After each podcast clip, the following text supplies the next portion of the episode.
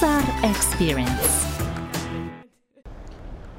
So if you're thinking of learning a foreign language and you're really motivated, you should go ahead and check out the link below in the description uh, to this YouTube video, or if you're listening on the podcast in the show notes, because there you're to find my link to italki, which is a website with which I've found so many language tutors over the years. They have over 110 different languages there, and you can take the classes via Skype. That's what I did one on one to learn languages like Russian. I've also learned Ukrainian using teachers that I found on italki. And there they also have a function called an italki Classroom where you can actually take them outside of Skype. There's actually a classroom feature that they've added to the service. That's a great platform. You also get $10 credit if you go through my special link below. There in the description gets you started on taking your first class is going to be one-to-one tuition. That's what I use, and that's what I found to be really effective over the year in all the languages I've been learning, like French, Italian, Spanish, Portuguese, Russian, Ukrainian, Romanian, and lots more. So best of luck. Go check it out.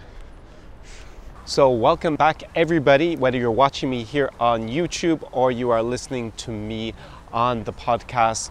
I'm Connor Klein. This is the ZAR Experience Video Podcast, and in this episode, we're going to be going into my travel story here in East in the east of Europe, the real raw east of Europe. Greetings, Sim Privet is Adyesin. I'm speaking to you from Park Istanbul, well, Istanbul Park or Park Istanbula in Odessa, Ukraine, on the shores of the Black Sea. And this city is really relevant to my travel story because this is one of the cities that I first came to on my travels around Eastern Europe on that very first trip. So the purpose of this podcast series is something that actually you asked me for because um, you thought that a longer format would allow me to go in a little bit more detail with you guys than I can in a short YouTube video where I really try to pump out that advice or a travel vlog where I'm trying to give you a sense of the atmosphere and what you can, you can expect uh, to experience if you come uh, to Eastern Europe, like countries like Ukraine, Belarus, uh, Russia, the Baltics, Romania, maybe Serbia, uh, Moldova, these kind of countries. So I put out a poll on my social media and you overwhelmingly voted for this type of format. It's still in you know the early stages. I think this is episode four. Um, I did divide up some of them uh, into two parts, like this episode. So definitely give me your feedback. Uh, write me comments. Let me know what you would like to hear me speak about more in this longer kind of storytelling format. Uh, the reason I'm doing it, the reason I think it's of a lot of value uh, to you guys out there is because I underwent a certain process that maybe you're also going through uh, at the moment. You know, maybe you're living in North America or Latin America or Western Europe or Africa or Asia or somewhere outside the region and you're considering to travel here um, to have a basically a big adventure. And I went through those adventures myself, and a lot of things went really well, and other things went really, really badly. So I want you to learn from my experiences and apply that knowledge uh, when you decide to come here uh, to the east of Europe. So a little bit more about myself. I know in the other uh, episodes of the podcast, I've gone a little bit more into detail uh, about my background. So I'm, my name is Connor, of course. It's a very Irish name. I don't have a very Irish accent, even though I was born on the west coast of Ireland, and that's actually where I went to university first. I did take advantage of um, the opportunity to study abroad. So I went to study uh, in France. That's actually where my first foreign language, French. I went into that in episode two of the podcast and that whole experience about learning languages. And then I actually went on to study in the Netherlands, Italy, and United States. Um, I'm a lawyer by profession. That's what I qualified as. And I actually studied international relations in the United States. So I have this kind of dual background in both law and international relations. Now, I have been traveling, like I, I, described in episode two, I went to France on Erasmus, which is an exchange program, and that was my first time living abroad for a considerable amount of time. It was one year long. So I had already lived abroad, I had done that, then I went to study, as I said, in the Netherlands and in Italy before going to the US. So I had taken, obviously, a lot of opportunities to travel uh, when I was studying in these different countries. So I really knew Western Europe and North America, we'll say, and Latin America, I traveled to a little bit as well, really well. And a lot of you probably are able to relate to that because you've probably already gone on trips to uh, Europe. And like everybody, that first trip I took after my Erasmus year, I actually went to Italy um, on the classic tour of Venice, uh, Rome, and Florence. I did go then down to Greece to some islands. It's very classical. And at the time, I was a student, so I didn't have um, that much money. Uh, so I actually backpacked and I stayed in hostels. Um, and I did things a lot cheaper than I would today necessarily. Uh, that's not really how I travel now, nowadays. Uh, I don't stay in youth hostels, as you probably know if you've read any of the articles on my uh, website, um,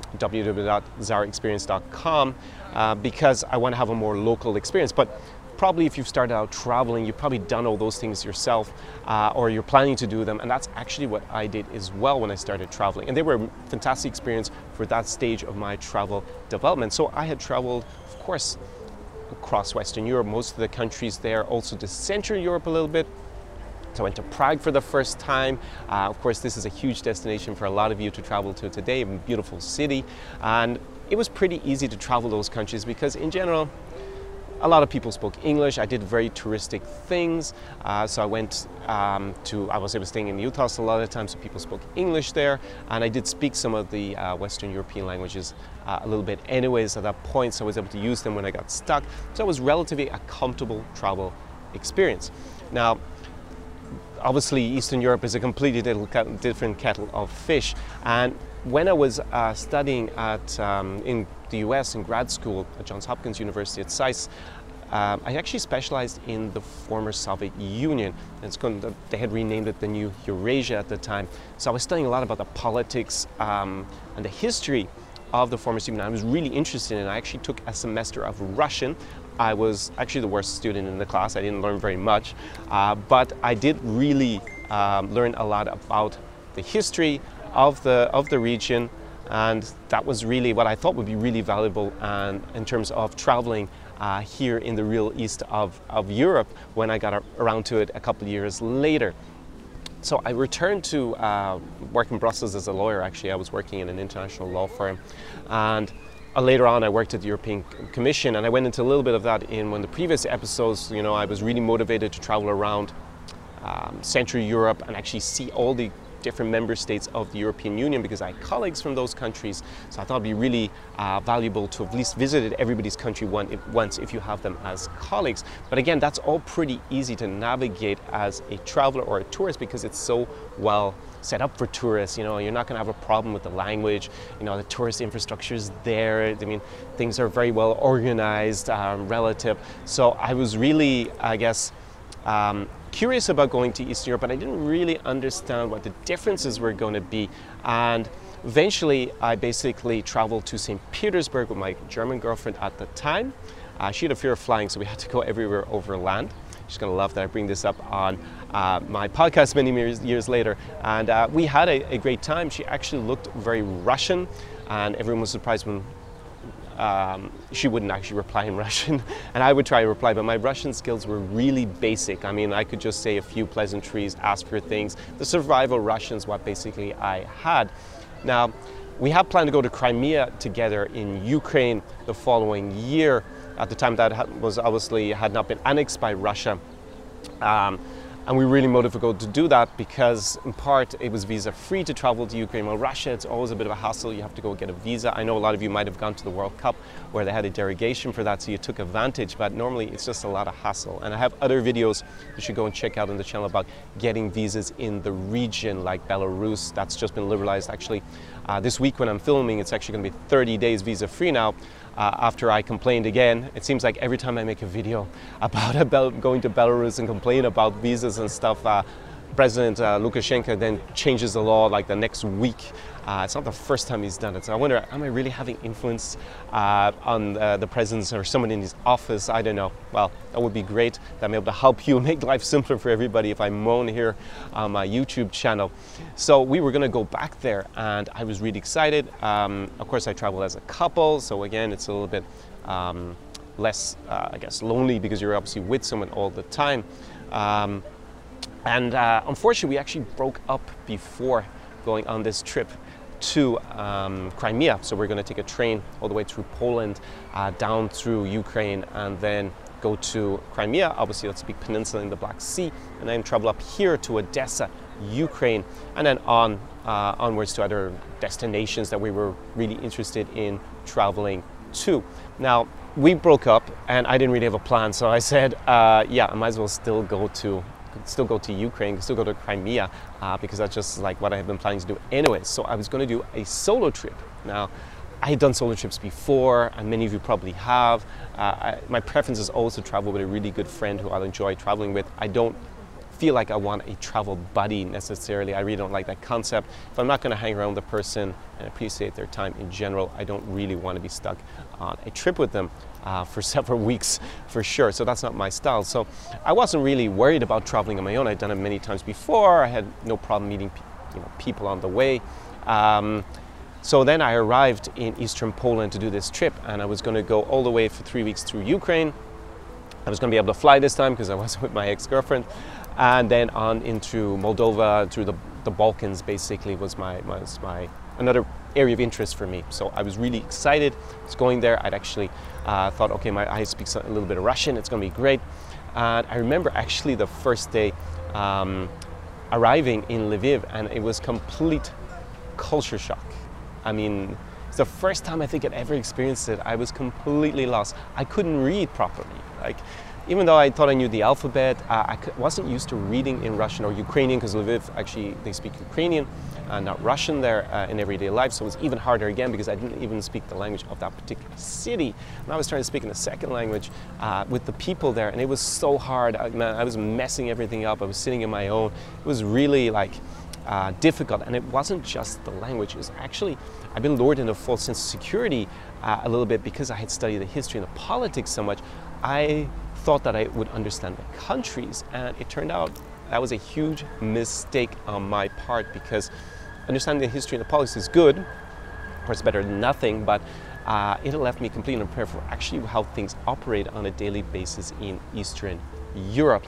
And you know what local people how they interact with each other all this stuff i had of course um, previously dated some russian speaking girls in brussels where, uh, where i was working as a lawyer and in washington d.c where i had studied. But in hindsight they were actually pretty westernized or they had you know tried to integrate to where they were living and where they were studying.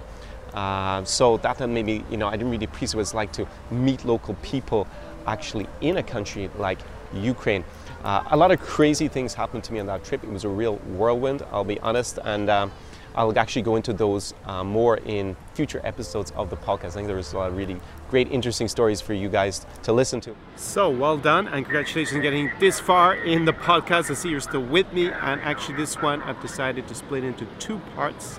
So, this is the end of part one of my travel story. As you can see, I am still here in Odessa, Ukraine. Uh, it's late evening, getting close to sunset here. So before you go, if you're not subscribed to the channel, then go ahead and just press that red subscribe button and whack the notification bell beside it so that you get notified whenever I have a new video uploaded here on YouTube. And if you're listening on the podcast, then make sure you're subscribed to that as well. And give it a big thumbs up if you've been enjoying it so far. Always great when you help the channel out. And yeah, next week I'm back and you can watch the second half of this podcast episode where I outline my travel story and what brought me to this city in particular. So, looking forward to seeing all your smiling faces or all your attentive ears if you're listening to this on the podcast on SoundCloud or on YouTube or on iTunes. So, see you next week. ZAR Experience.